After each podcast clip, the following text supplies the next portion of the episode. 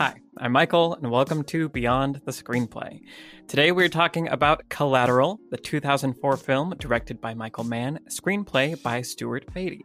I'm joined by the Lessons from the Screenplay team, Trisha Rand, welcome back. Thank you so much. Hello, everybody. Brian Bittner. Hello, hello.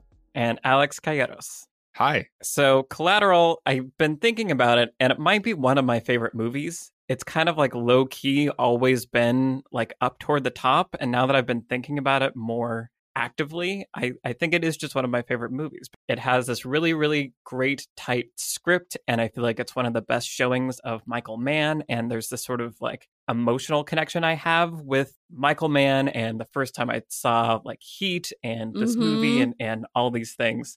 Uh, so revisiting this was really fun because it's always fun to watch this movie, but yeah. also realizing how much I appreciate it and that it it continues to age well is really impressive to me. So there's all those things that I want to talk about. But the video for Collateral is special for also several reasons. First of all, it was the first midpoint video, which need I say more? Uh, but it was also the first time uh, I collaborated with someone else on a script. Brian, this was your first script for Lessons from the Screenplay. It was. Tell us about that. um, yeah, I had written a, an article about collateral, which you read, and we sort of were talking back and forth about it. And then you said, John Yorke, Into the Woods, Midpoint, go read this. And I said, okay. So I went and read literally all of Into the Woods and adored it and still come back to it all the time. Then we talked about this moment uh, in Collateral where he goes in to see Felix and he he makes this change. This really like life or death situation where your protagonist is has to make a change and he actually might die if he doesn't change his entire change at the mm-hmm. in that moment, but then obviously in on the macro change his entire life outlook. Um, so we zeroed in on that and uh, it's cool because Yorke talks about when the protagonist goes into a cave and gets the elixir of what they need and he says you'll be surprised how often it's actually a cave or like some kind of thing and in this it's like a club you know it's a very mm-hmm. different thing but it is mm-hmm. like some he has to like gain entry and go in and then he comes out a different person and uh, so that was all really fun and we went back and forth on drafts and scripts and just figuring out how to write an lfts video but then one of my favorite things about the the movie then got completely cut out of the video. We'll talk about that later. so then starting another fun tradition. Right, exactly. One of my favorites. so uh, so I wrote a blog post which is still up on lessonsfromthescreenplay.com if anyone wants to go read it. But it was also what started this conversation of like we've done so much work on this and we're only presenting this one thing to the world. It would be great to do something like a podcast where we could mm-hmm. actually talk about what we didn't get to put in the video and all the other great stuff, you know. And so then we started in the very like early early days saying like maybe someday we do a podcast that's literally just you and me talking about the video and then you and Trisha talking about Jurassic Park or whatever, which then obviously turned into let's actually start a for realsies podcast. um, the main reason I've been wanting to talk about this movie and the main reason I was excited about the idea of a podcast is just we literally spend 10 weeks thinking about a movie and then only this maybe 10% of the stuff we've talked about and work that we've done mm-hmm. shows up in the LFTS video. So the podcast is a nice cathartic way to get everything else out there. For sure. Yeah, absolutely. So it, it is fun to finally be talking about collateral and now we can talk about all those things and again I, at some point i'm going to stop talking about midpoints but this is like this video and this movie is kind of where i discovered the magic of the midpoint because mm-hmm. it is rendered so clearly in this movie one of the things you point out that the um the blog post that you wrote brian is about is that there's a, a midpoint change happening for both the protagonist, Jamie Foxx's character Max, and Vincent, the antagonist, and that they're both happening like basically around the same time. And that's just one of the many things that I love about the construction of this screenplay is that you have the sort of traditional protagonist journey. He has this whole arc and does this thing, but the antagonist is changing too. Like they're they're mm-hmm affecting each other in this really powerful way mm-hmm. and it's just such a great construction of you know how do you get you know we're talking about this a little bit for one of the videos we're working on and, and trisha you've been mentioning of how do you get the protagonist and the antagonist in a tight space yeah. so they have to interact yep and what better way than you're stuck in a cab in one night mm-hmm. yeah there's a few movies where the antagonist and protagonist are together like this much the whole time basically yeah I mean, it's just a really cool two hander. Like, I don't know. Whenever I remember that this was made in 2004 or that it came out in 2004, it feels almost like a 90s like high concept crime thriller because Mhm. it's original like so even in the you know mid aughts we were getting reboots and you know we've talked about James Bond and other like reboots from the uh, the mid aughts and things and actually one of the other like really great examples of a franchise that launched and was kind of original was like the Bourne series that came out you know right around this time as well but this definitely has like the original adult crime thing that like you expect from a 90s, you know, Michael Mann movie basically, but it's like it feels 21st century. Like it feels really cool and mm-hmm. updated and infinitely plausible in like a mid-aughts kind of world. And it's just like such great character design and such a simple but really wise like wise approach to a high concept kind of crime thriller where it's like okay there's two people in a cab one of them's an assassin the other one is just an average cab driver like Mhm. and then you could i I mean you could see every studio exec in the room sitting up going oh yes tell me more um but then yeah it's just it you'd have to execute it immaculately and stuart beattie and michael mann just really do here Mhm.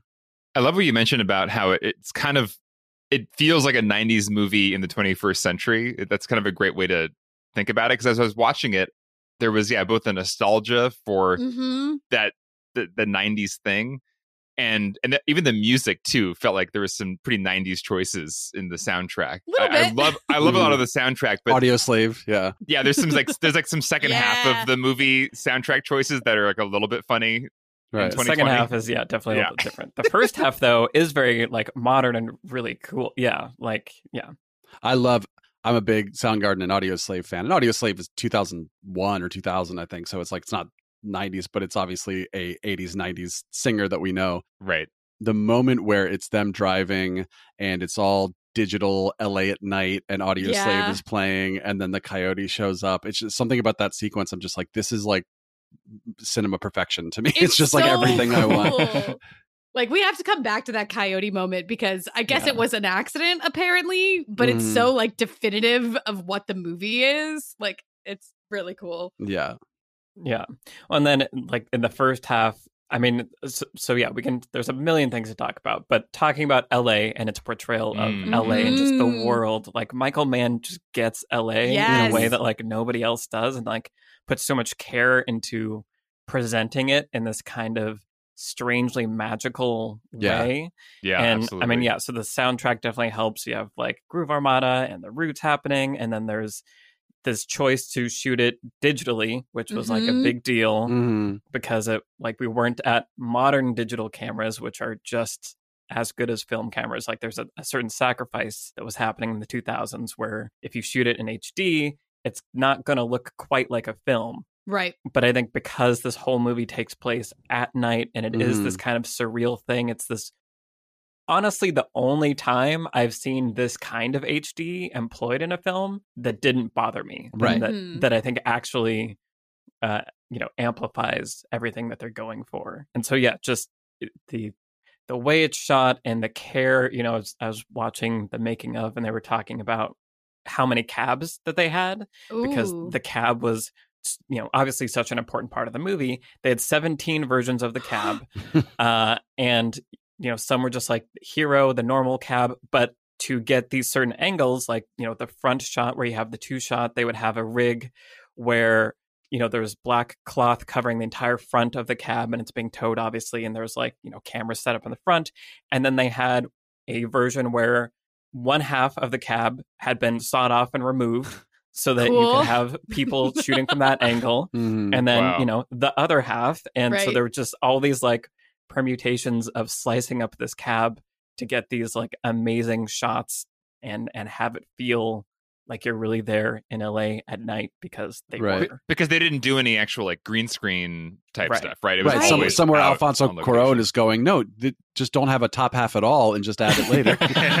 right no, but yeah, it looks great. Like Mhm. that's the thing is that I was, you know, it's a huge pet peeve of mine when people look like really well lit in cabs and you Mm. can like see Tom Cruise's face when he's sitting in the back seat. It's very believable kind of light bleed as it like Mhm. Right. moves across his face and as it like sort of filters in from the front of the cab and like from around the sides of it. I don't know. Maybe you'll have to send me whatever like making of thing that you were reading or watching, Michael, because I need to know more about how they lit the interior of this cab to Mm. look so cool. It's i mean it's they were talking about how they also lined the entire and like interior of the cab anything that wasn't on screen with like velcro so that they could have these kind of special i think led panel lights which was like crazy revolutionary in 2004 that they could just velcro these certain kinds of lights with the right color temperature and put them exactly where they wanted to achieve that kind of effect. So there's like a crazy amount of meticulous detail happening that really paid off in, in this is- For Mhm. Going back to the kind of the digital versus film moment that this came out in, I do remember it was early enough in that digital revolution that it did bother me the first time I saw it. Like Mm. watching it again, I actually really love the look of the film, but back then it really was rare to see a film that was shot digitally that was not like a Blair Witch project that was trying to be Right, right. like just like a full on thriller Mhm. and and there were certain moments early on in the film. I think when Tom Cruise is like first arriving in LA, not at the airport, but like the next time you see him, there's almost like Mhm. kind of a weird motion blur happening with like the night photography and Mhm. and it's like, Mhm. no, wait, like why did he do this? Like why are you doing this, Michael Mann? Like just shoot it normally, like a normal film. um and, and so it was it's funny, I think the first time I saw this, I actually was taken out of it a bit because I was so like taken aback by seeing a Hollywood movie shot this way. Um, and now it's like so normal. Now it's like everything's shot digitally. It, it's actually the the special thing is if a sh- movie was shot on film still. Mhm. There is a different digital quality, even when you get, when you get up to like now it's blurring more and more. But for a while, even when the digital cameras were getting better and better, there's there was still a difference. There was still like a different vibe and a feel. And it was weird in 2004. It was actually still quite jarring to be presented with a like a not home video that had that feel. Right. But now revisiting it, I love the way this movie looks, and I love the Mhm. colors. I love the way Yep. Mhm. I actually like they they it's they really leaned into the way light and color was captured by this camera. yes. Um and just like embraced it. And whatever they did in the color grading, I don't know, it just works. Uh so so good choices. it's eh, again watching and, and listening to Michael Mann talk about like you know he knows what kind of gases and what kind of you know these these street lights in LA have this kind of mercury halogen thing in a bob, but in this area it's this kind, and we wanted to get the exact right kind of paint for the cab so that when it's in this kind of light the cab would look this color and then that so there was like a blend of all these different kinds of paints so that the cab would turn exactly the right color they wanted and the exact right part of the like it's That's pretty it's I cool. crazy. love it so much. That's pretty freaking cool. well, and that's the thing is that you know you, we were talking about how this is like such a quintessential LA movie, and having the like spatial awareness and just like LA kind of grime and grit and also glamour, I suppose, like in your bones in the way that like this movie does is so rare because I feel like we get and I'm sure New, I'm sure this like pisses off New Yorkers too, where you get filmmakers who are not from a city, they show up and they're like, "Here, this building looks cool," and they don't know what that building is or like its history or like kind of what it represents or like a certain block of the city and how the like city kind of fits together and and breathes, you know? Mhm. And you can tell like i don't know just as people who live in la when you get a filmmaker that's not from la that's trying to do like a quote unquote la movie Mm. it's like get out of here with your you're like you just think that sign is cool but like we all know where it is and what it is and like all of its i don't know nuance about that corner that it stands on. Um and yeah this movie is so sharply observed and drawn Although then there is the issue where you watch Collateral or Drive, and they're like, "Well, we made it from you know Echo Park to Venice in 20 minutes." You're like, "No, you didn't." or the first few seasons of 24 uh-huh. right, right. Well, so I think just to kind of continue this conversation about Michael Mann, because I I so I was introduced to him as a filmmaker uh, by my brother, uh, sort of around this time, and my brother is much older than me, and so I like went to visit him in Seattle, and he was like, I'm going to show you like real cinema, like it's time. You know, I was sort of like in that 16, 17 year old uh, phase. This all also reminds me that I mentioned in our Apocalypse Now episode that it was my dad who showed me the Hearts of Darkness Mhm. making Mhm. of. Uh, and at the time, I was really puzzled by that because I was like, there's no way my dad knew any of that. Like, that doesn't make sense. It was actually my brother who sat my dad and I down. So Nice. my brother was actually the one that instilled me with all of this, like the deep cuts of of Apocalypse Now and, and Michael Mann. So sat down, watched Heat, and he kind of explained to me like this is like Michael Mann. It's all like real. He had them like actually practice bank robbery things, and like the gunshots are real, and like Al Pacino and Robert De Niro had never been in like the same scene together, and so it's like a really big deal. Uh, and so he sort of got me on this like Michael Mann train but then I feel like Michael Mann has sort of also been kind of hit or miss. Like some of his Yeah. movies Mhm. like this I like, and you know, Ali I appreciate a lot. Um, and Heat is really fun, but like is also kind of like sleepy and hard to watch a little bit now. like it's definitely hardcore nineties. Mhm. yeah. yeah. uh, but so diving into this and kind of understanding more the kind of director he is, he he has a lot of Fincherisms, like things that I really appreciate about Fincher.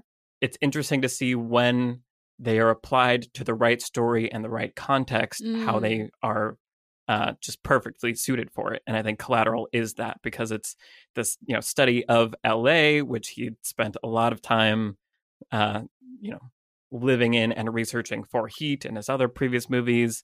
And apparently, he drove a cab, and his like brother drove a cab, and his family started a cab company way back. when. So like he has this Cool. intimate knowledge of like what it's like to be a taxi driver, also Mhm. but yeah, he's just very meticulous. And the actors were talking about doing like 70 or 80 takes and kind of that Fincher thing where it's like, it's really fun at first. And then at some point, you're kind of beaten down emotionally and you're just doing stuff. But that's Mhm. when it becomes real. And, you know, sometimes that's what you want. Sometimes it's not the best approach. And then kind of the last thing that struck me was how into the characters' backstories he got. Like he really Mhm. pushed for rehearsals and like during the audition process, really like really working it with actors. And you know, he and Tom Cruise spent weeks talking about Vincent's backstory.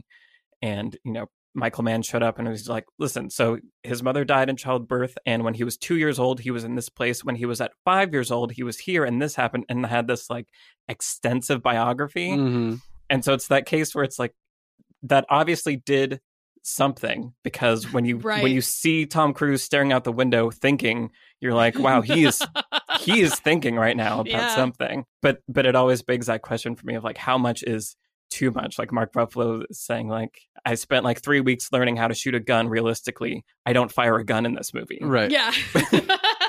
So it's it's just that that director thing that sometimes it seems to really, really pay off, but maybe sometimes it's a little bit overboard. So Hey, part of it's just like it's the fun of it. It's like if we are working on this project together for six months or however long, like it's enjoyable to sit and talk about these things and Mhm. come up with these things and sort of have these fun little fantasies together, which then sometimes don't show up on the screen at all and sometimes make you realize, well, maybe the character wouldn't do that if if we do agree about this thing about their backstory, maybe they would do things a different way. Why, you know, why doesn't Vincent kill Max here? Well, maybe because, da, da, you know, like things like that, where I think it's, I part of it's probably just keeping yourself from going crazy when you're when you're working on a project for so long. But I think some of those things then do pay off, uh, and then some of those things are, like you said, probably just unnecessary. But you don't know, so just diving into it, you know, as fully as possible, I think is is admirable. As long as everyone else is okay with it. right. I'm a big fan of productivity nerds. There's a whole group of people out there who have found ways to hack their brains in ways that make them actually be productive. For anyone who wants to be doing more but keeps finding themselves distracted or procrastinating, learning from these productivity nerds can be immensely helpful. There are, of course, some people out there who are just naturally workaholics and might not think they need these hacks, but it's not just about being productive, it's about being productive in a healthy way. One of the best productivity nerds out there is Ali Abdaal, who's recently created a class on Skillshare all about the principles of productivity. Skillshare is an online learning community where millions come together to take the next step in their creative journey, with thousands of inspiring classes for creative and curious people on topics including illustration, design, photography, freelancing, writing, and many, many more. Ali is a Cambridge medicine graduate working as an FY2 junior doctor while also being a YouTuber, running a company, doing a weekly podcast and newsletter, and he claims maintaining a social life amidst all that. His class, Productivity Masterclass, The Principles of Productivity, can help you figure out better ways to think about productivity so that you have more control over what you get done. And it's just one of the thousands of classes available on Skillshare. And if you use our link, skillshare.com slash beyond the screenplay, you get two free months of premium membership. Once again, that's skillshare.com slash beyond the screenplay. Thanks to Skillshare for sponsoring Beyond the Screenplay.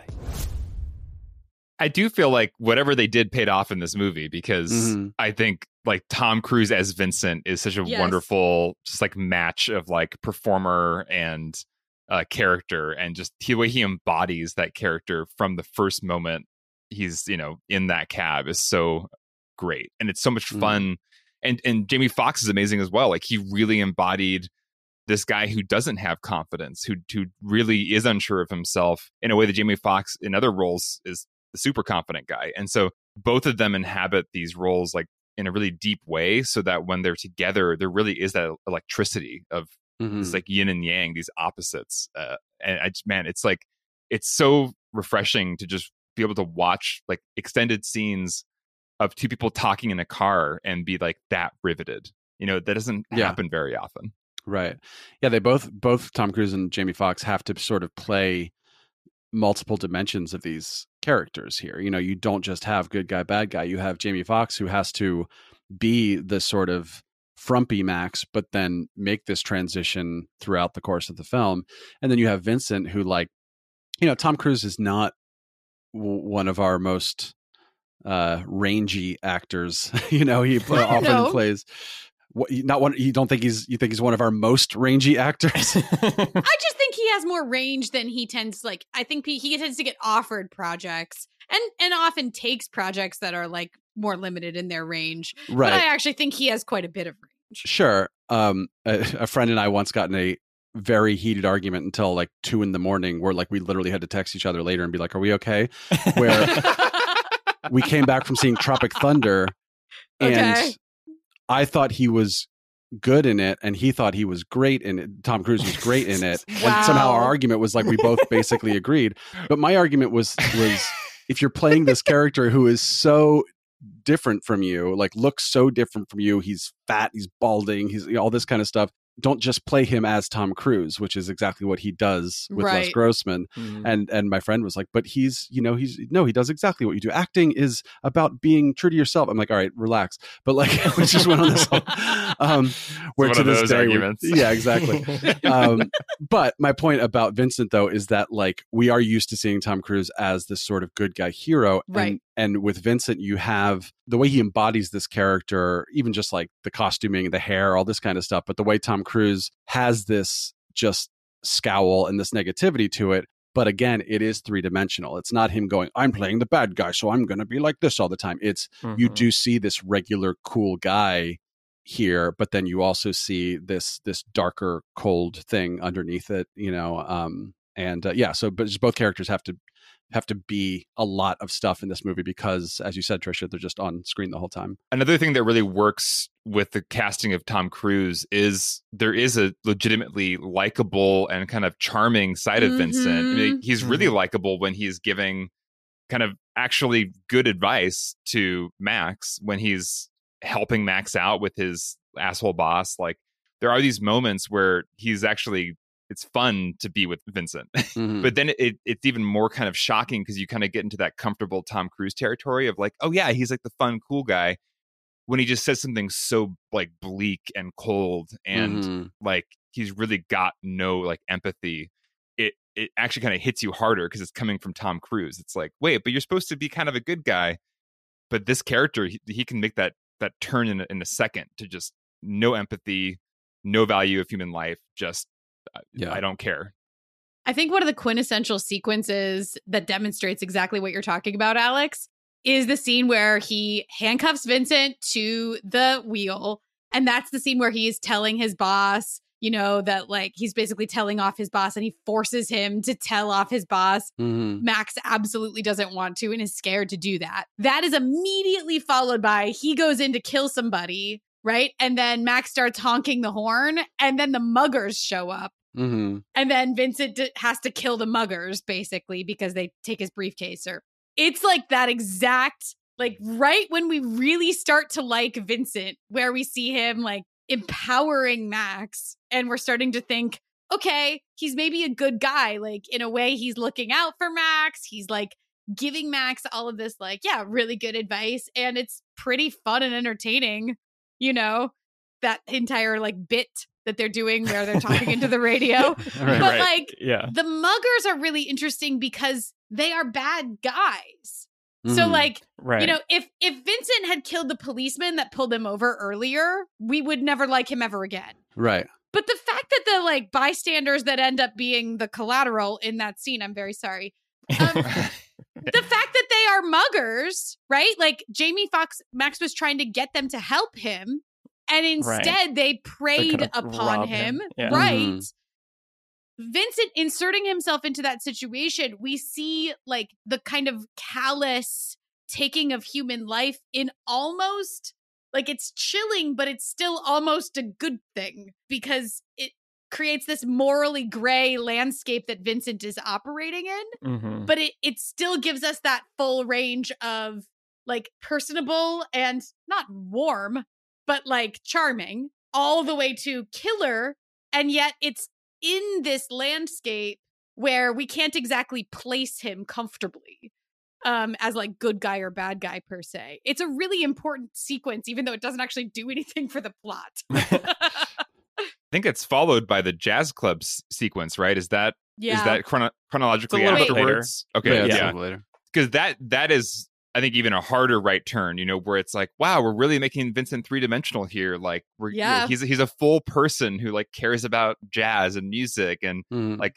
genuinely wants to like give a tip to the you know the trumpet player, and then Mhm. it's like, no, that's his target, and he's basically just like having a good time before he shoots him. Right. Yeah. Well, since you mentioned that, uh, the the big thing, Vincent's arc, was the big thing that I wanted to put into the video. So I remember reading uh, Into the Woods and John Yorke again talking about midpoints, and he actually mentions The Godfather as having one of those pivotal midpoints where Michael kills those two guys in the restaurant. But in this case, it's not going into the cave to get the elixir to make you the hero. It's making Mm. that choice that is the point of no return that is going to set your downfall into motion. So that always stuck with me as sort of like he, Yorke talks about a tragic arc having being sort of upside down from from a traditional Freytag's pyramid arc where it's like the crisis is the moment of hope and the midpoint is Mhm. like the the worst thing that they do. And so then that always stuck in my head and then, of course, later when I saw Sunset Boulevard again, I thought, ooh, that's exactly what happens here. And that's why I wanted to make the Sunset Boulevard video where Joe at the midpoint kisses Norma. And that's sort of the point of no return for his Mhm. character, also. But then uh, there was a big thing I thought about with Collateral. I was like, you have an antagonist who is on screen so much that he actually has this complete arc. He has this facade that he's this cold killer, but then you see these moments of um, of sort of compassion, you know, with Max's mother or the, the you know Jazz. And even when he kills Daniel, it says like he puts his head down gently, almost with re- almost regretfully. Like he actually Mhm. just this Mhm. little glimpse of I, I wish I didn't have to do that. And then of course the fact that Vincent doesn't just kill Max when he, Max Right. becomes increasingly inconvenient. One hundred obviously. different Yeah. times when he really probably Right. should. Like, Right.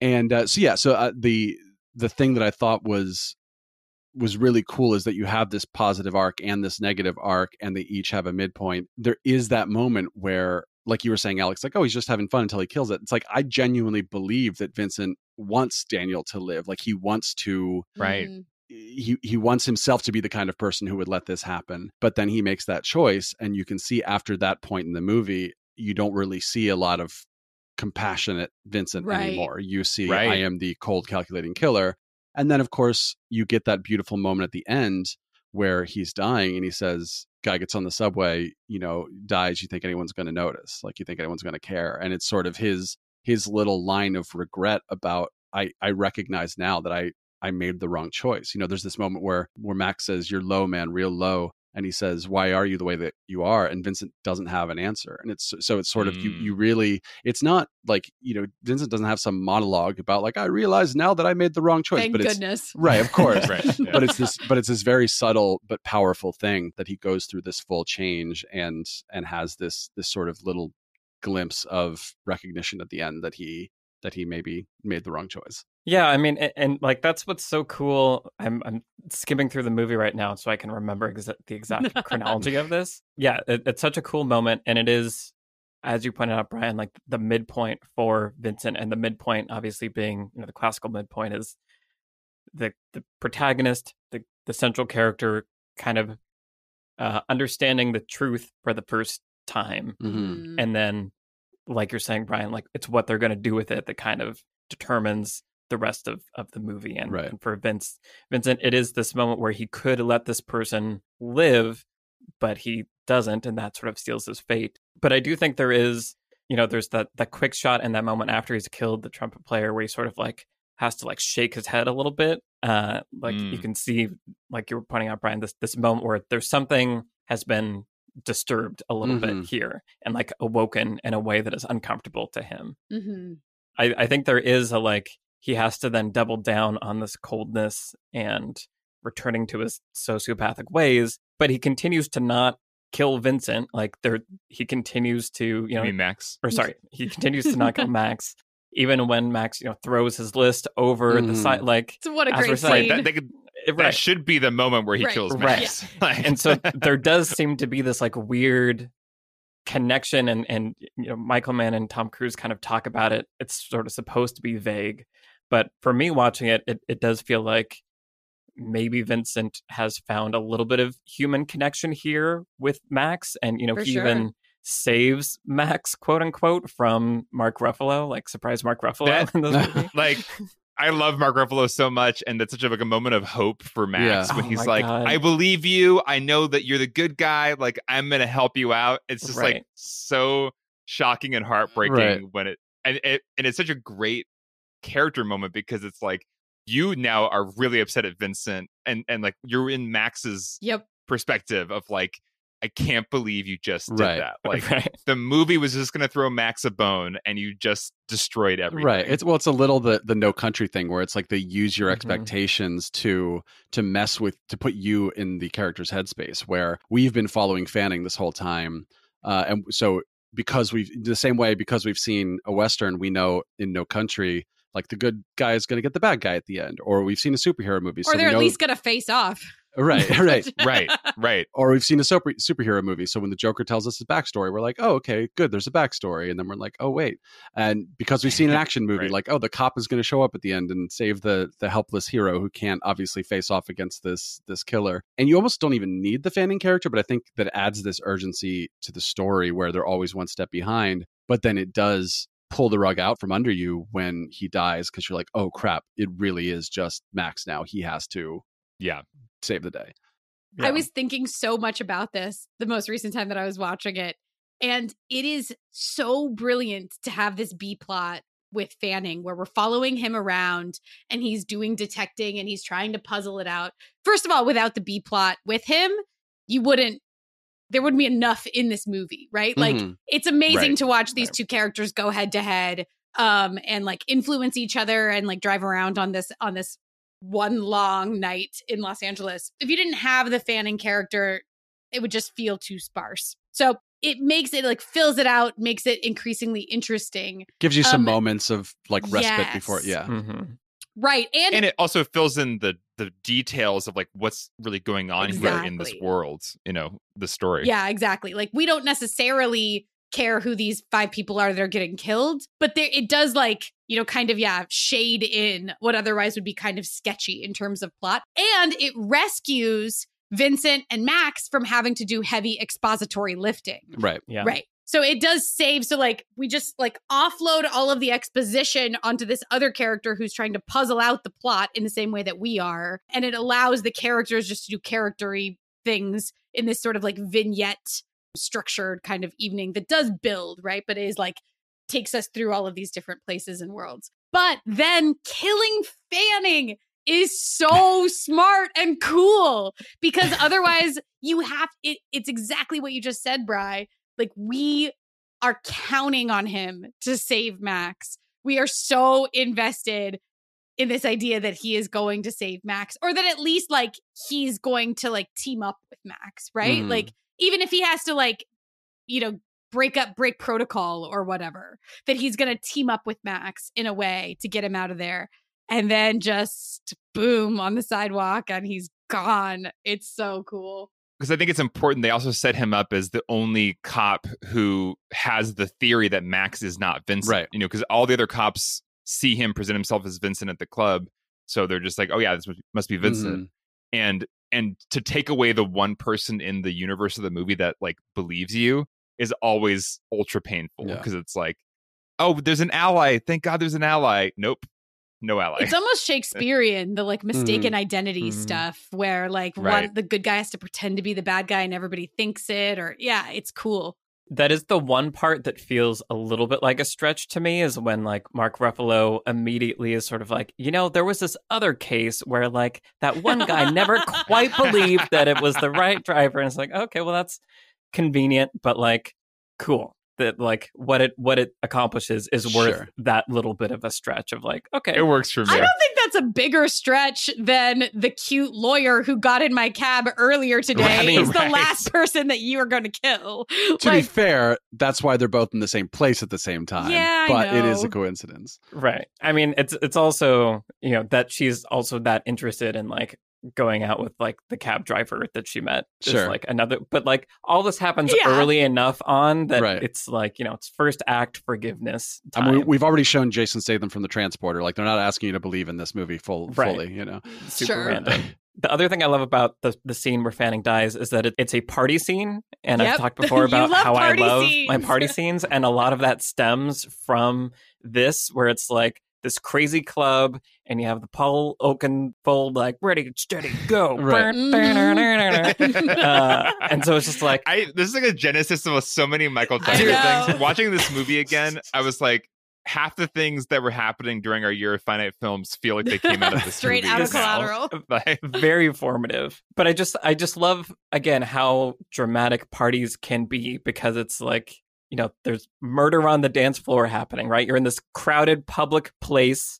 So like stakes are super high, but there's so many people that you can like move in the shadows also. So like you can Mhm. have Right. all these people in super close proximity and not know that they're in close proximity. And then when it explodes, it's going to be even crazier because there's all these innocent bystanders around and you can have cool club music happening while you're doing it. Like it's just, it's just so much fun. It's what movies are made for. If it was in the rain, it'd be better. And we can agree that Tom Cruise lying on his back, firing a gun between his knees at people is the coolest. It's just the coolest It's- thing.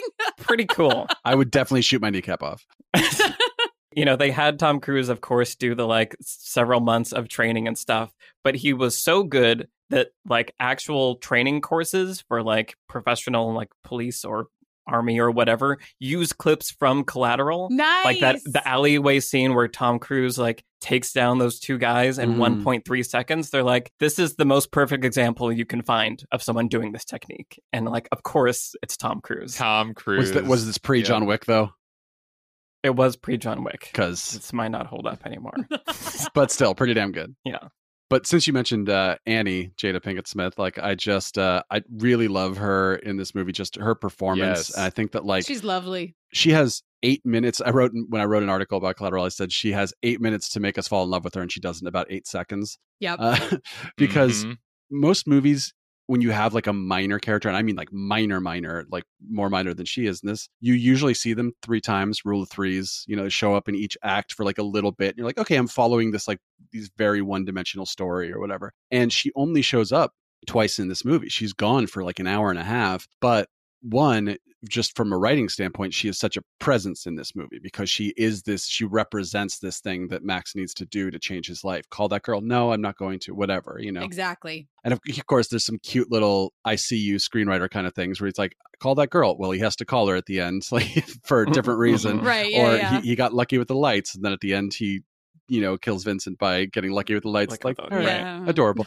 Um, but uh, I love it. yeah, it's a credit to the writing that Annie is this presence throughout the movie, but it's also a credit to her performance in those in those that eight minute scene or however long it is. That I'm just like, I she's unforgettable, you know, in in, in this little this little just one scene. and it is it's kind of a bold choice to have it be that long like spend that much time with just like this character relation thing and and it, it's obviously super important for all the reasons you just said but that is kind of a risk yeah it, it was cool again seeing you know they have footage of michael mann jamie Foxx, and jada all uh, rehearsing that scene and and trying to like really like nail it because i knew how important it was and it was another moment where like one of the things that I think works so well in the characterization of that scene is that you have her playing a lawyer, but sort of the same way you were saying Tom Cruise isn't like just a two dimensional like villain. Right. There's like Mhm. complexity happening. Mhm. She's not just like I'm a high powered lawyer and like I'm gonna win my case. It's like she gets to reveal this like vulnerability and like I love this Mhm. thing, but it scares the hell out of me, and it goes through all this. And it, I think that was all in the script, but it also was um, like amplified because Michael Mann had all the actors go and spend time with people that really do all these things. So Jamie Mm. Foxx sat down with actual LA cab drivers that had been doing it their whole lives to like hear stories and understand what it was really like. And same thing with Jada Pinkett. She actually spent several days kind of shadowing the super high powered attorney to hear all like what the actual experience was like. And one of the takeaways that I thought was really cool is that it doing that kind of research can reveal the sort of contradictory nature of things that you can only find in real life. Where like, you know, truth is Mhm. stranger than fiction. So rather than being a high powered lawyer that's like, I have a cool case tomorrow and I'm gonna win it and I'm confident all the time, you get this moment of like, I'm great at what I do, but it's also terrifying and and I feel like that helps round out these characters and make them feel believable in a Mhm. in a really cool way so that when you realize that she's back in the movie it is like all of that comes flooding back and you're like oh okay right that happened okay let's do this thing Yeah. And I love in that scene, I was going to say exactly what you're talking about. That vulnerability is so critical to them forming a like believable connection, right? Where Mhm. they're kind of being real with each other a little bit in a way that is really hard to do between strangers, right? Because we all know, like we've talked to strangers, it's it's very hard to get real with a person under most circumstances. And so and at the same time, if you know you're never going to see that person again, there's sometimes an opportunity for honesty. Right. And so you kind of have to to like position that conversation right in the middle of that where it's like you might as well be honest with this person. You probably are never going to see them again if it feels like sort of safe to do so. And and one thing that I really love about her performance uh Bry as you were mentioning is that there's a lot of space in it. And like same thing with Jamie Foxx here. There's these long kind of pauses Mm. where or they just you can kind of cons- you see them considering do I answer honestly or do I just like dismiss this? Like how much farther do I want this conversation to go? Is this person someone I can be honest with? Is that is that going to be dangerous? What are the potential risks if I do? Like what what's at stake here? And even to the point where when she gets out, she doesn't immediately give him her business card, right? And like he doesn't ask for it and he feels I like, yeah, he, I it feels like moment. he's like, oh man, I blew it, you know, and you can see him kind of like, ah, I'm, I don't know how to get anything that I want in my life. Um, and then she comes back and offers it to him, and but that's like a well it, at that point. It's been like hanging in the air, right? Are these 2 Mhm. gonna like exchange information and whatever long enough where you can you can see both of them considering that as a possibility for quite a while before Uh-huh. it happens. And then she comes back and gives it to him through the window. And even her like fumbling ex- explanation of I like, love her "Here, you performance in might that need-" moment, Yeah. Mhm. Yeah. yeah, it's great dialogue. Well, well delivered. Mm. When it helps that they've performed together before, um, because as we all know, we've all listened to Big Willie Style, the album, several Mhm. times, and know Mhm. that in the interludes, Jamie Foxx plays Keith B. Rizil, interviewing different people at the red carpet of the premiere of Big Willie Style, the album. And So is this bit. where Michael Mann gets all of his actors from? I think so? I think it's just Will the cool Smith, people and Big Willie Style. But just returning to that uh, that that sequence with with Jada Pinkett Smith and Jamie Foxx, like I wrote a few notes during that sequence of just like if this was just the movie, I would be happy. Mm. Also, like, Yeah. but yeah, I just had a big smile on my face watching this movie again and realizing that the sequence was even in there. I basically forgotten about it. Mhm. Um, I haven't seen this movie since it came out, and just ha- how important that is to for my investment in Max and also for you know the end of the movie. Like you were saying, Brian, like even though we haven't seen her since the very first act, I, I really, really care. Like I, the ending it means a lot in a way that you wouldn't expect from a character coming back from you know hour and a half ago. Mhm. So does a lot. And it's cool because, as you were talking, as you mentioned earlier, Michael, it comes before the inciting incident, technically, right? Like, Mhm. if you think about the inciting incident of the movie, when is when Vincent gets in the cab, it's actually before that. And it it feels like an interesting puzzle of screenwriting because you have to introduce her. Michael is now going to argue me that maybe she is the inciting incident. I think that's a, I think that's arguable, but No, I'm I'm I'm pon- I think it's a really interesting thing that you're bringing up, and so I'm processing it as you're talking. yeah i mean i just it feels like i can i can like picture myself being stuart beattie or sitting in a room with him or you know working on development of this and talking about like okay well we have to have her earlier right? She can't just show up at the end and we need this connection. We need it for the character arc da da da. But it does mean that we have to delay the inciting incident of the movie until further in. And how do we keep it like engaging and make it worth it?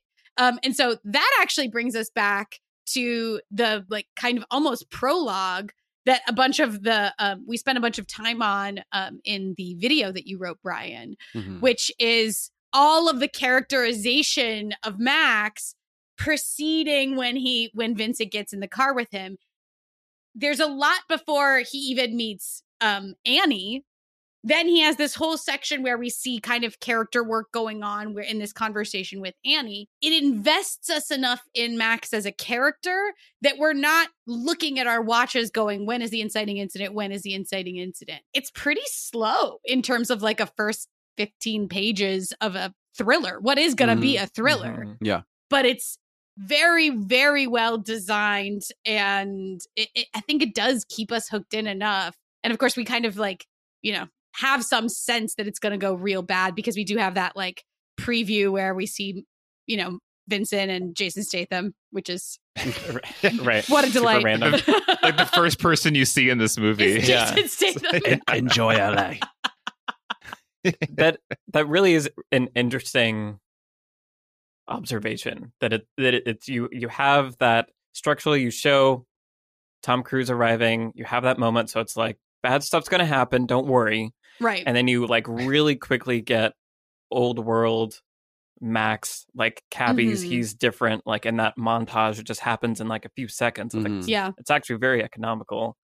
Uh, and you have him with, you know, the annoying couple in the back to Yeah. sort of like quickly show up, you know, set up that old world. And then it is almost like a like a soft inciting incident or something. Like mm-hmm her showing up is a a potential place where there could be a change happening. And I think that it's kind of doing that is also partially what makes it so interesting because you can tell this is something special and we know enough about what his normal night night probably would be that we understand that this is right but because it's unclear how it's connected to the plot right I feel like that's also just a really interesting like, you know, when we think about a traditional inciting incident, we think about cuz I agree with you. I think maybe when she hands him her card, right? That's like maybe the moment that's you could consider to be the inciting incident. When is something really different for the character, like a call to adventure kind of Yeah. thing, right? like, Like, like I feel like it could be an inciting incident for a different story. Like I- I, feel like it, right, yes. that's kind of Right. the thing. Yeah. Yeah, Yeah. because I think I, I- I find it interesting. A lot of movies have sort of two inciting incidents, and if we look at fractals, then maybe it's like the inciting incident for the act, the first act, and then the inciting incident for the story. Mm. So for collateral, it's like you have Vincent getting into the cab, but then you have the the guy falling onto the cab. Like Well, that's the end of the first act. Sure, but I feel like a lot of times people say people call that the inciting incident. They call that sort of like, like they push it really far and they say like it's the moment where now mm. there really is no point of return. Like at any point vincent could get out and go off on his way and and max would be none the wiser you know but it's that moment where like now this is happening. I just feel like there's sort of these two different moments and some movies treat each one as maybe an inciting incident where some movies 10 minutes in like things are happening and things are going crazy and other movies like we take a long time to get to that moment but there's mm-hmm. often like the sort of the 10 minute thing and then the 30 minute thing which obviously is a lot of times just the break into the second act but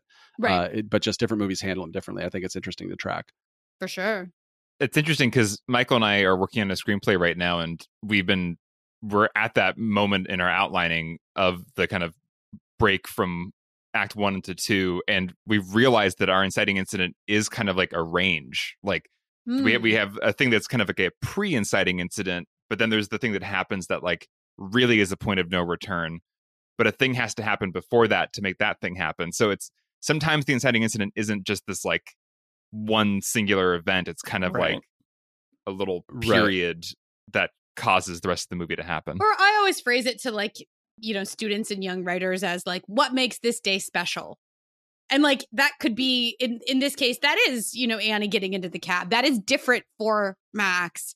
Um the way that it's connected to the rest of the plot quote unquote is not clear but i think that that could be definitely argued that it's the inciting incident. I don't know. Mm. it's it's cool. Like i don't know. It's just like a a, a very yeah. bold choice to drop this puzzle of the plot you know this puzzle piece of the plot in right here where it is. I mm. wonder mm-hmm. if I wonder if Stuart Beattie had to like fight to keep it there, mm. or if they wanted to get Tom mm. Cruise into the cab earlier, kind of thing. Yeah. Right. I think I think it's Film Crit Hulk who has uh like a blog post about lots of different structural things, and he's kind of I don't know if it's him or not, but I read a blog post recently that was sort of attacking the idea of inciting incidents and it was going a bit too far in my opinion where it's like a little bit in that territory of like nothing matters. We shouldn't have names for structural things. Right. And i'm like well no it's still useful. But i think the thing that i was agreeing with is that oftentimes like like like we're saying it can't sure. it's not just a moment. It doesn't have to be a moment. It can be like a series of events that culminate in a thing that is an inciting event in that character's life. And totally. I feel like this is an example of a very extended series of events that all kind of together spin Max's life off into this this craziness that is this this one night, which is another thing we've mentioned it, but like I just love that. Yep, it all Contained. happens in mm. a few hours. Like it's just it's so cool, and well, it's yeah, yeah. I've I've been saying a lot lately that it's just so nice to watch movies that are meant to be movies. Like yes, just just stories that like are meant to be told in two hours. It's just really fun and this is a perfect example of that. Right. Of, like, there's no other form this movie belongs in besides that right. like classic two hour Hollywood film. Right. There are movies that are that should be 70 minutes, but that are made to be 110 minutes because they we don't make 70 minute movies, and then there are movies that should be four hours that are that are put into two hour movie right. because exactly have to right. be, you know. So it's nice when it's like this feels like the length it should be.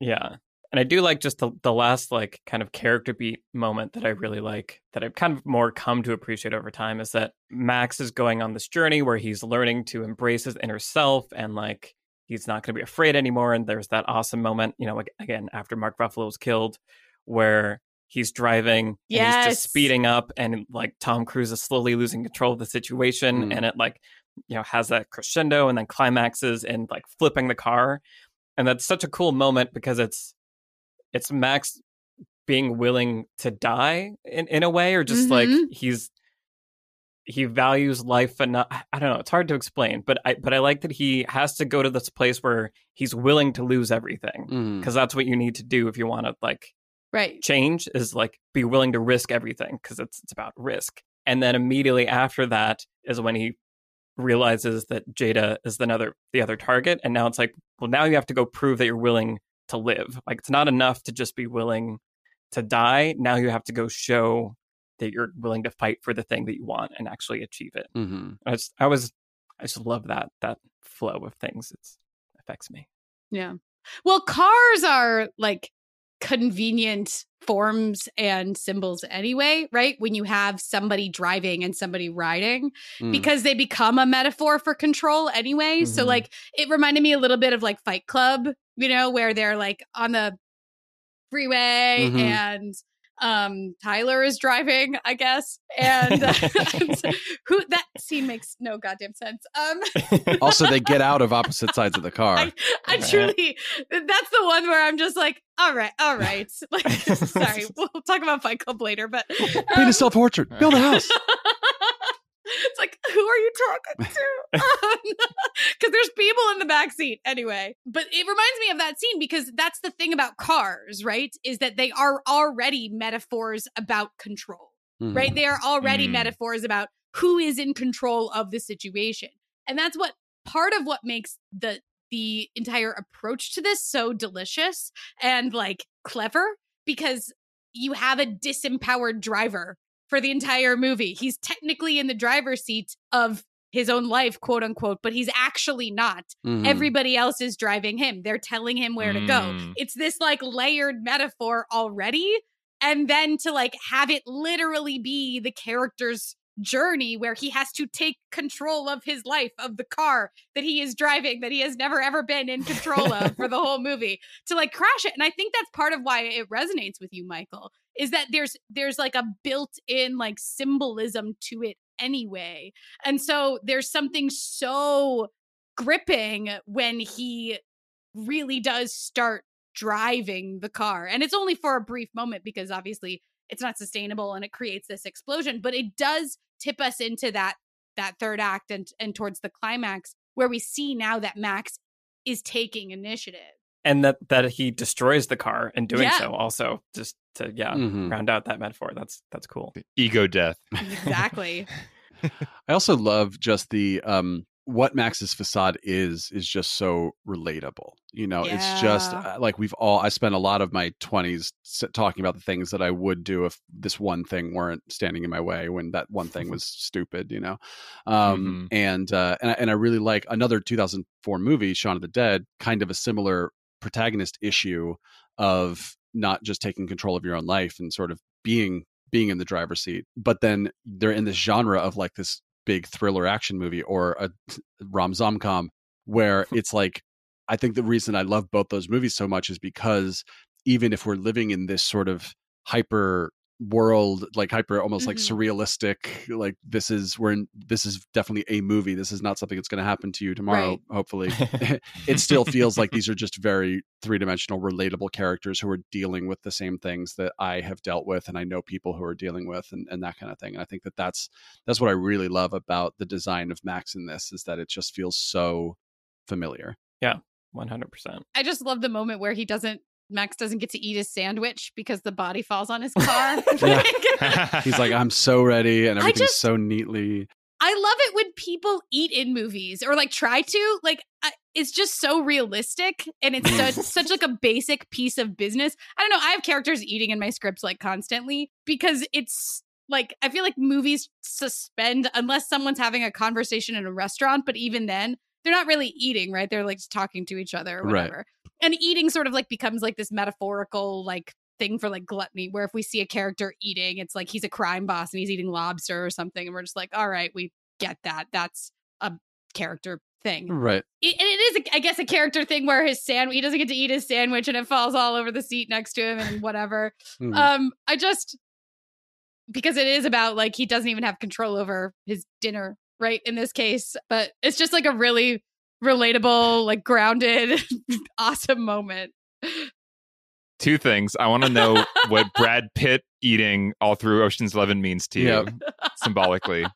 And second, I think in The Dark Knight, literally there's a cab driver about to eat a sandwich when Bruce Wayne and Rachel fall into his cab. I Mm, think it's like they cut to the cab as he's about to bring a Right. sandwich up to his mouth. ugh. So now I know where, where Christopher Nolan. I, I mean that dark idea. knight was based on on Ma- michael mann movies Michael we talked Mann about movie, that yeah. yeah There you go. and it does it does add a note of humor and i think that that's kind of what you're talking about so, so often you know like we'll see a cop spill coffee on himself or whatever like in sort of a fumbling way that creates a mm-hmm. note of humor and i actually do think it the sandwich does that in that scene because otherwise Yeah. we'd be probably so horrified right? Like the body falls onto the car. Maybe we would not find it funny. Although Tom Cruise's delivery of "No, I shot him," the the whatever Bullets in the fall fall killed Thank you. The bullet in the fall yeah, yeah, yeah. So Yeah. there is obviously there's some comedy in it anyway, but the sandwich really amps up the comedy. I feel.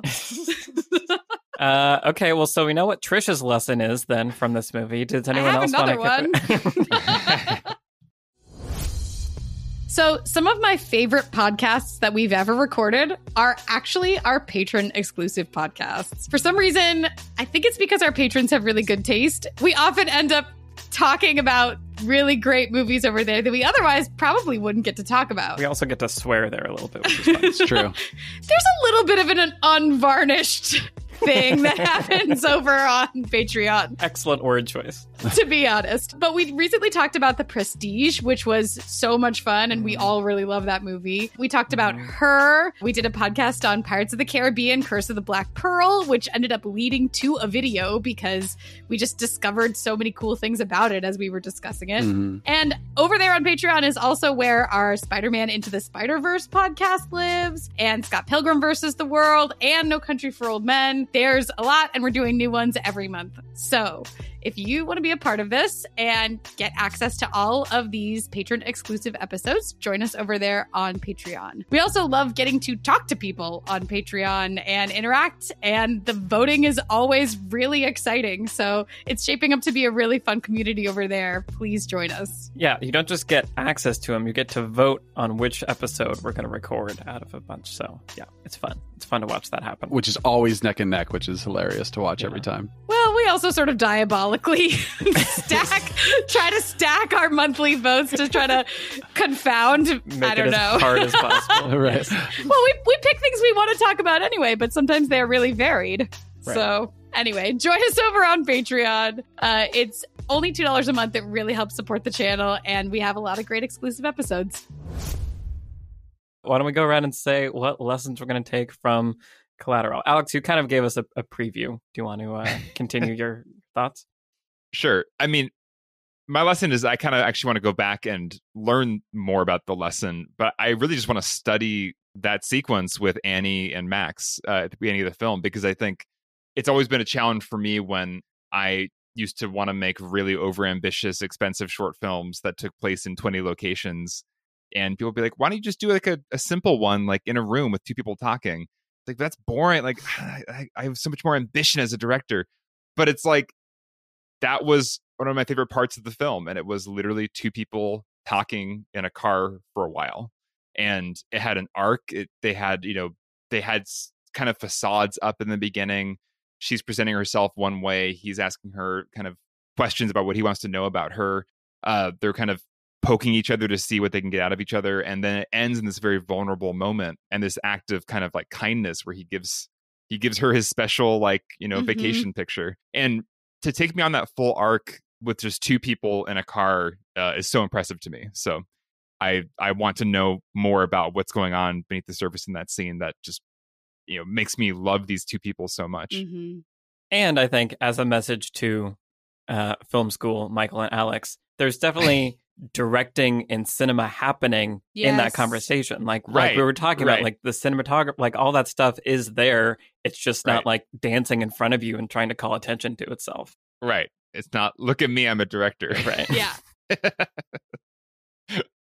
Um, cool. Trisha, Beyond Sandwiches lesson. there is nothing beyond sandwiches. Um, I want to talk a little bit about agency. Um, this is something I've been just thinking about lately as I watch movies. Um, and and we traditionally talk about agency to mean like, does a character have the ability to affect the plot? Essentially, like, does this character's choice matter? And one thing that I think makes Collateral so cool is that basically every supporting character does have agency. Like even down to Mark Ruffalo, we talked about, and he, you know, it, it ends up being his agency that gets him killed, right in that crucial moment. But Javier Bardem, who is awesome in this movie, Right. We didn't Like- mention We it all. didn't mention we, him. I know, like, the like the, what what's it named? The, the Dark Santa Claus. Pe- Pedro, Santa Claus. Pedro Negro. mhm. Like like that story is so wonderful, and the, just him delivering it is just made me so happy. Yeah. yeah. We understand perfectly that what he chooses to do in that scene will determine basically like Max has to act as well, but Felix has to make a choice that will affect even down to the jazz musician who who ends up, you know, d- getting killed. He has choices to make and they have outcomes, right? Like it actually isn't the script really wisely places agency into the hands of these various characters. Even Annie at the end has agency where she's being hunted and everything, but what she chooses to do, like go up to the other floor and whatever, like ends up affecting the plot. And even down to those two muggers like they they could like help max. He's asking for help and instead they decide to get themselves killed. What the cops decide to do that pull them over they have agency you know to an extent. And like I just think it it makes the world feel lived in, you know, and it's part of the reason why I think this feels like a a very vivid portrait of Los Angeles because the people that Max and Vincent encounter are people and they have their own motives, they have their own things going on and you get the real sense that they can affect what happens to Max and Vincent. Um you know and part of that is the illusion of really good screenwriting you know obviously they they don't really ha- can't really make decisions other than the ones that they make. But the fact that choices are set up for those characters to make creates that sense of like a real built out world and creates the tension that I think ultimately like simmers underneath of this and keeps it going. Yeah, the illusion that comes from good screenwriting. Exactly. the illusion of yeah. No, no, no, no. It's really good screenwriting. It's the Right. illusion of choice that comes from really good screenwriting. And all of that reminded me of another thing in the making of. There's a moment where you know they're talking about working with Michael Mann, and Jada's like, if your line in the movie, if you have one line and it's like stop or something, Michael Mann's gonna come up to you and he's gonna tell you where you were an hour ago and what's going on with your life Mhm. and like what you're trying to do. And and it, it's also reminding me of what we talked about in the No Country podcast of of these side characters feel feeling lived in and like they have their own lives. Yeah. And I think it's yeah, it's just a really good point that that's what makes this world feel believable so that you get uh, invested in it and in, in this really honest I mean, it might just be Javier Bardem. Or That helps too. As long as he's in your movie, everybody else will be believable. ne- never a bad choice yeah I mean, for real. awesome brian So something I realized, I think while watching Collateral, maybe for the first time or probably down the road somewhere, is how drawn I am to movies with two diametrically opposed main characters. As opposed to sort of more traditional, like there's a hero and there's a villain, we know who we agree with. Mm. Or like maybe Black Panther, where it's like, well, we kind of empathize with the villain, but like there's still a villain in like a very villainy kind of way, you know. Sometimes it's a hero and villain, sometimes it's just two leads. Fight Club, one of my favorite movies, uh, you have these two characters who are obviously designed to be complete opposites of each other for very clear reasons. Weirdly, Michael Mann does this all the time with Collateral, Heat, The Insider, Public Enemies, like just Mhm. two men who just totally disagree on stuff, but you're kind of not always sure whose side you're on or who you agree with. Um, True Detective season one is an amazing Mm. version of that. Seven with Mills and Somerset, Little Good Will Hunting, Mhm. Will and Sean, like just two characters who are they're both flawed and they're both wrong and they're both right. Uh, and it just makes for endless ways to explore the theme.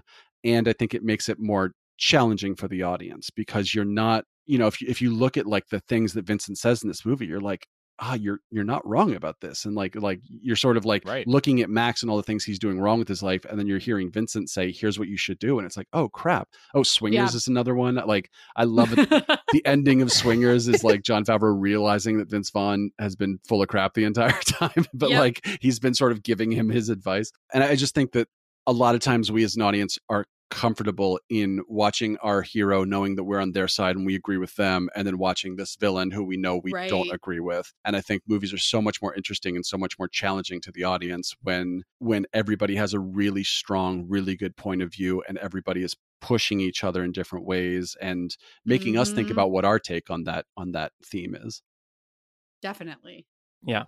Absolutely and, and and to kind of piggyback off that that's one of my takeaways too is, is sort of what we talked about in in the videos that having those characters like you're saying having a protagonist and antagonist that have these different kind of moral stances or viewpoints also lets you i, I think it helps thinking about it in that those terms helps me as a writer remember that the movie is here to teach the protagonist a thing, assuming it's you know a positive change arc or whatever, Mhm. and that having a an an antagonist that is the opposite, you know, that's not there just to be like, ooh, edgy, like he's totally different, and now they're going to argue about things. Right. But I think in Collateral, they're teaching each other about yeah. like life, and like that's what like movies are supposed to be. I feel like there was a moment where I was also thinking at one point of like Collateral versus Inside Out. I think was an idea that I had in my head because they're both like protagonist stuck with the antagonist and like they're like protagonist has to learn from the antagonist and all these things But they don't shoot each other. they don't end. yeah it's a very very different movies but again this this structure of make your protagonist have this flaw that we can empathize with like you were saying earlier brian it's this very relatable thing that max is dealing with and then there's this crazy situation and he's paired with someone that is the opposite and because of their situation he's going to have to learn like a new way of living from this person Mhm. and i think just remembering that that is you know the the bigger purpose often in a story is to teach those life lessons is is important Mhm. and this movie shows how entertaining it can be while also doing that so thumbs up collateral definitely one of my favorite movies i've decided Yep. Also, Yeah. the coyote. If you can Mm. just like capture something that like is an image of what Los Angeles is, right? Like the wildness of a coyote roaming the streets at dawn is kind of perfect. Mhm. and i think what's cool about that is i remember when i first thought i was like that's super weird why is there an animal in los angeles and then you move to los angeles And, they there they it. are. right And so Yeah. it, it is that weird, like actually authentic thing that might seem weird to people that don't like understand what Los Angeles is and where it is, and that we are right next to the wilderness in that interesting way. And it's just so weirdly perfect to have like a gray coyote like With Tom Cruise's Tom hair. Cruise with like the gray suit and the gray hair. It's like it's like the perfect like animal totem for Right. right. and the lack of a backstory, right? Like we assume that Vincent has a backstory, but like we don't get to really know much of what it is. Mhm. And so, like, because he tells us that bullshit thing where he's like, "Yeah, I shot my dad," and then it's like none of that's true. But yeah, that mysteriousness of like something wild that you just encounter that changes you. It's Yeah. kind of, it's great. Cool. Why don't we go around and say what we've been uh, watching recently? I'll start. I've been watching The Marvelous Mrs. Maisel. Nice. I am now All right. done with the first season. So I'm still we're still making our way through it. And it's really interesting because the writer director Amy Sherman Palladino, I've I've heard a lot about obviously Gilmore Girls and like her writing style and how Sorkin's style is very similar to it. And so it was interesting. I'd never seen Gilmore Girls, so this is my first exposure to her Oh, welcome. it's it's cool. It's it's weird seeing how similar those kind of two approaches to dialogue are. I have these like complicated feelings with Marvelous Mrs. Maisel. Overall, I really like it. There's this kind of tonal style mishmash thing that's sort of happening that like some of the choices being made like I feel like the all of them together don't necessarily all point and do a cohesive thing hmm but they're all really interesting in and of themselves. And at any given time, enough of the choices are like overlapping and doing a really cool thing that it's it's really engaging. Uh, and like the performances are really good. And I really have yeah the same kind of love for some of the scenes that I do with Sorkin and some of the things that bother me about Sorkin. I feel like are sort of bothering me here. But overall, it's just it's a Mhm. really cool. Like I, I've never seen a show like it before, and that's really Yeah. cool. And so I'm very much enjoying that. And Rachel Brosnahan is amazing, and Always. I feel like I'm Tony Shalhoub, or like I would want to be him. I just I have a strange kinship with him. you totally Uh, are. so it's- true. uh, so, uh, but yeah, so I'm I'm excited. We just started the second season, so I'm excited to see where it goes. And Very that one guy looks just like Jake Gyllenhaal, kind of. I don't know. yeah. He was- like it's very. It's one of those people. I'm like, you are handsome. I get that. I get this one. what his name is right. Okay. Anyways, that's that's my report on on the marvelous Mrs. Maisel. nice. Alex, what have you been watching? So last week, uh, my husband and I watched Hillary on Hulu, which is the Oh, yeah. four-part uh, docu series uh, by uh, Nanette Burstein, and it was really interesting. I mean, I like everybody else have a preconception of Hillary Clinton and the Clintons and the whole Clinton thing. You know, it's just like such a part of our American culture, and it, especially if you were like a kid in the '90s, like I was, like Yeah. It's just kind of this hazy, weird, scandal filled, like what even was all that? Um, I remember my parents like ushering us away from the TV when like the Monica Lewinsky scandal was like coming on the news. Mhm. So basically, like, there's always been this weird like the Clintons are this weird thing. I think it's a worthwhile documentary to check out for anybody because we all have an idea of the Clintons and Hillary Clinton in our mind that's been put there by culture and everything that's happened the last, you know, 30 years or whatever. And it is an interesting perspective of you get Hillary herself, you get the people that are around her, you get journalists who have covered her throughout her career and you know, it's obviously it's telling that side of the story. It's it's it's not a neutral documentary necessarily, but there's a lot of historical context given for like the Hillary Clinton thing, like what she means, like who she was to so many, who she is to so many people Mhm. through diff- these different moments, the kind of feminist moments in recent history. So yeah, very worth watching, especially if you're a dude and maybe don't get some things. Uh, it's it's good. It's good to get them. Nice. Yeah. Brian, what have you been watching? So Keanu Reeves has been in a few trilogies in his time. Mm-hmm. He's even been in more than one science fiction trilogy where he has to race to a telephone in order to be zapped away at the last second in order to avoid danger. But of those science fiction trilogies, only one has a satisfying, dare I say, most excellent third installment. wow. You really went there. You just Wow. went for the whole thing. I did.